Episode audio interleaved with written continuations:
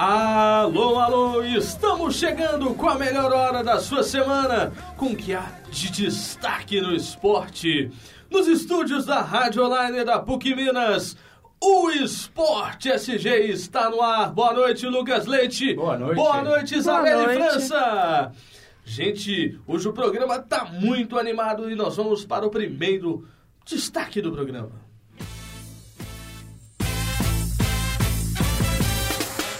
Jogos Olímpicos do Rio de Janeiro, todo mundo já sabe que serão em, em 2016, né? E o Paralímpico também. Você já sabe os ingressos aí vão começar a ser comercializados na próxima semana e os preços variam de 10 reais a 1.200 reais.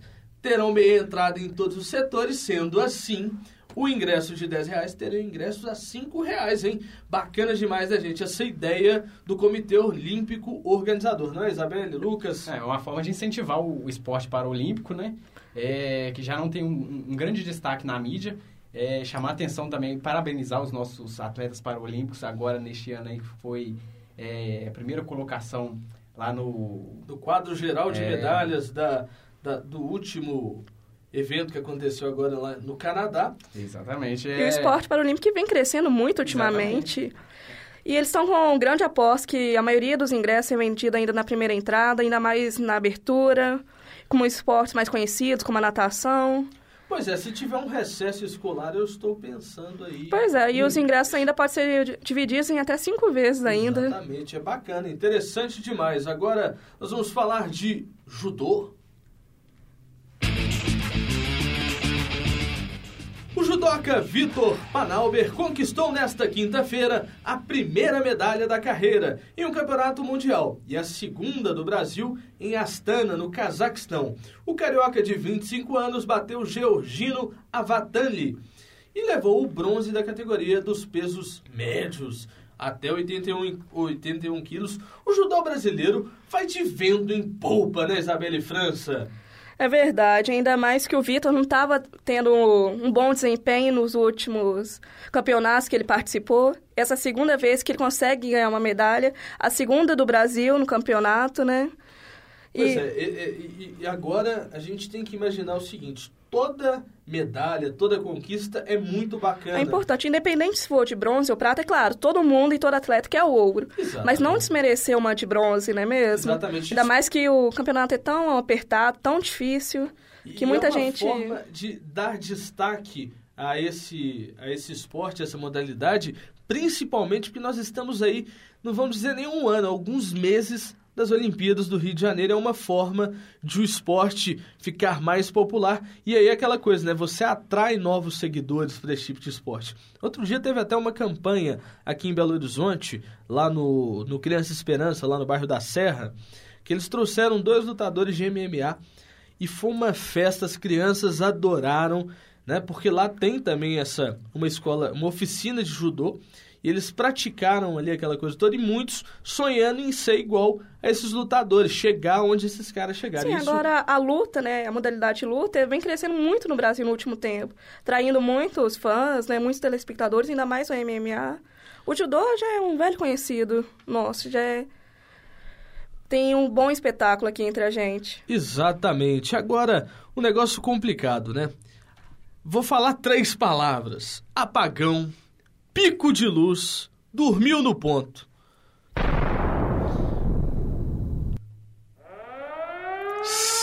Sinal de alerta ligado no Cruzeiro, né, meu povo? E este é o resumo do time estrelado no primeiro tempo da última quarta-feira contra o Palmeiras, né? Um jogo complicado pela Copa do Brasil. E a equipe palmeirense abriu com três gols ainda no primeiro tempo, gente. E a Raposa tentou diminuir o estrago e acabou fazendo dois gols ali antes do fim da partida. Deu um presente pro Palmeiras, né? O Palmeiras fazia 101 anos naquela oportunidade. O Cruzeiro dormiu no ponto, apagou-se. E na hora que acordou, já era tarde demais.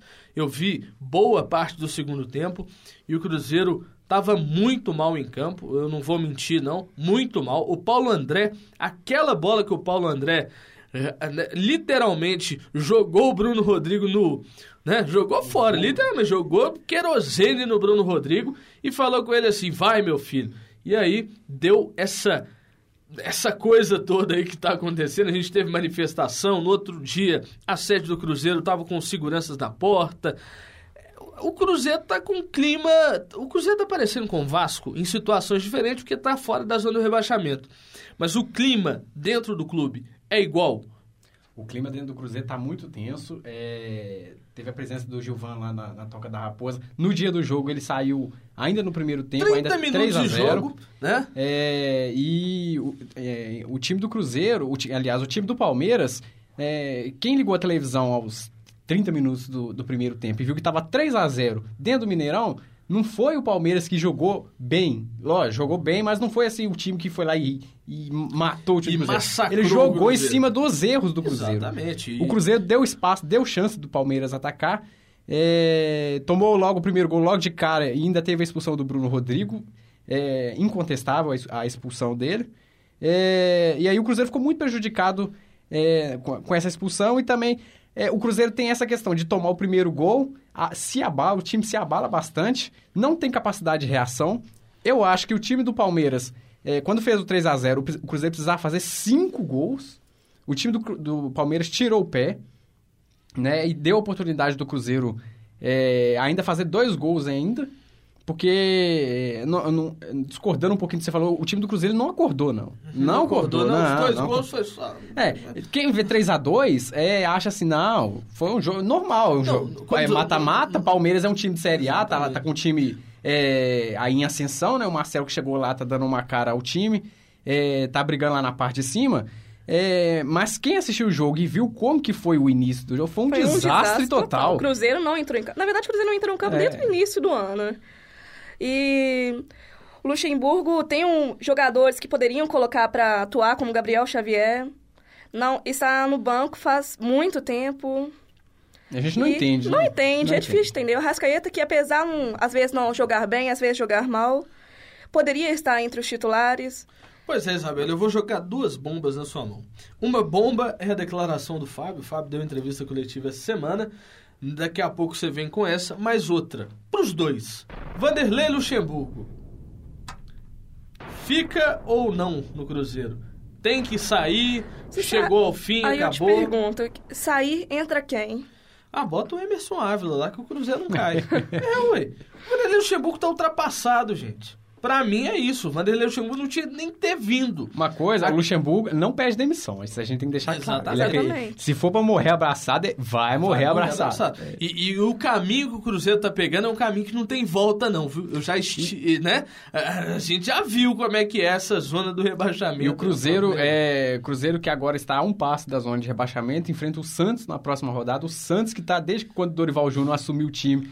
Não o Santos perde. decolou de vez, Exatamente. venceu o Corinthians os dois jogos é, na Copa do Brasil, eliminou o Corinthians, que é o líder do Campeonato Brasileiro. Exatamente. É, o que, que esperar? É, esperar, esperar que o Cruzeiro consiga não perder para o Santos. Não, o Cruzeiro porque... tem a obrigação de ganhar. Exatamente. E os times que estão atrás, com exceção do Vasco, estão ganhando todos os jogos. Exatamente. Todo mundo subindo e hum. o Cruzeiro querendo descer. Mas, vamos dar sequência que o tempo corre, vamos de galo.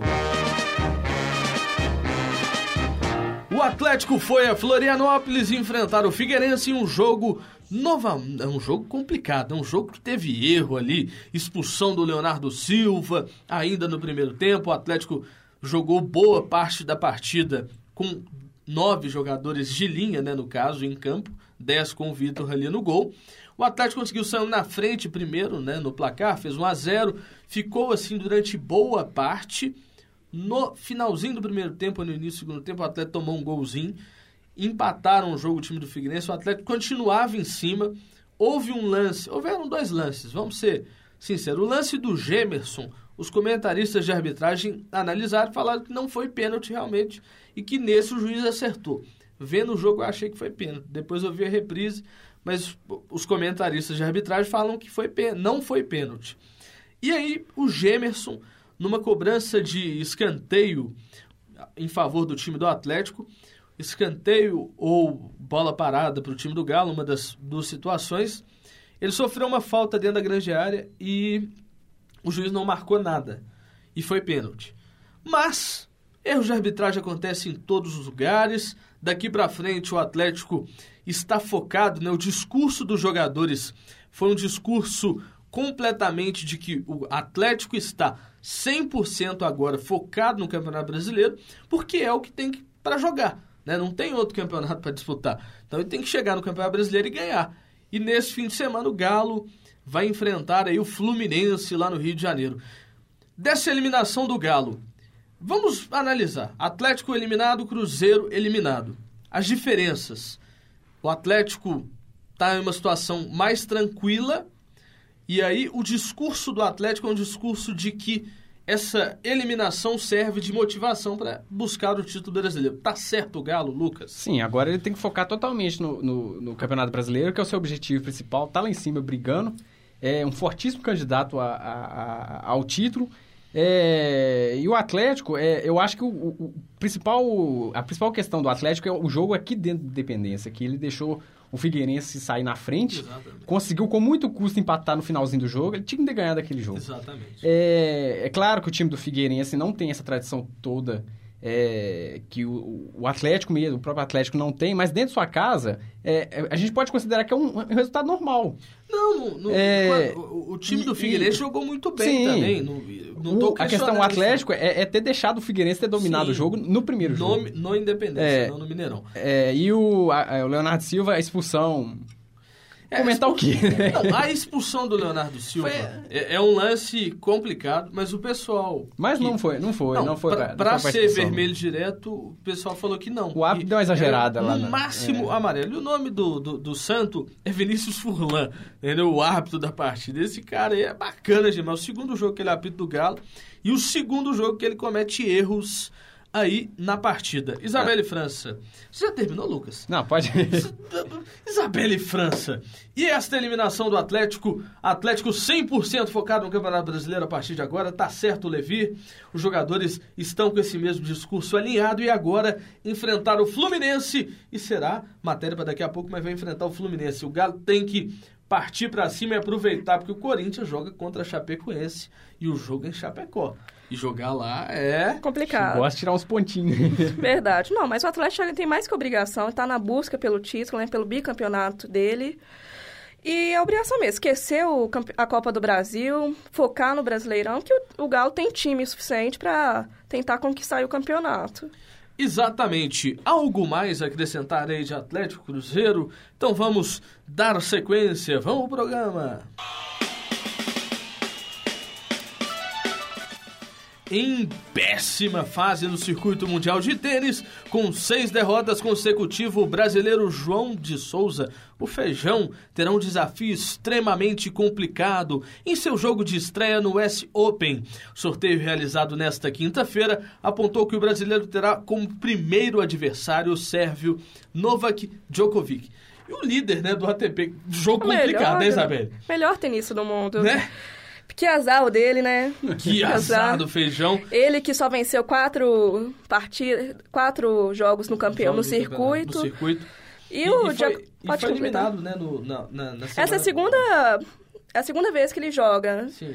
E a última vez que ele jogou, ele ficou em nono lugar, bem distante, assim, comparando. E o ranking deles, fomos comparar, não é dos melhores. Não é o dos melhores.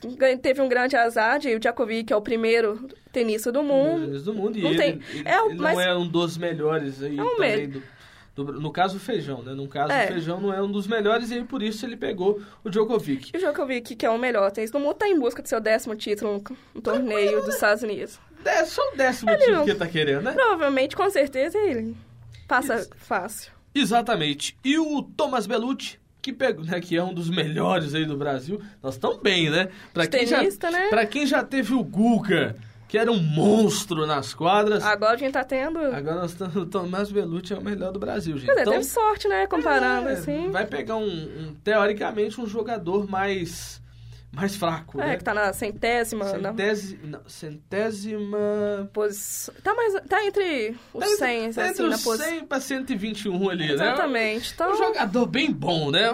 Vamos de Cruzeiro, né? Vamos.